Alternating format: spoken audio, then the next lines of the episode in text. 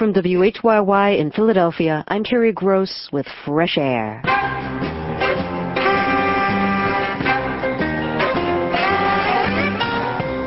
In 1986, Rabbi David Blumenfeld was shot by a Palestinian terrorist in Jerusalem. Blumenfeld survived. His daughter Laura was obsessed with revenge. On today's Fresh Air, Laura Blumenfeld tells us how that desire for revenge led her to find the shooter's family and talk with them without revealing her true identity. What she finally achieved wasn't revenge, it was closer to reconciliation. Blumenfeld is the author of the new book, Revenge, A Story of Hope.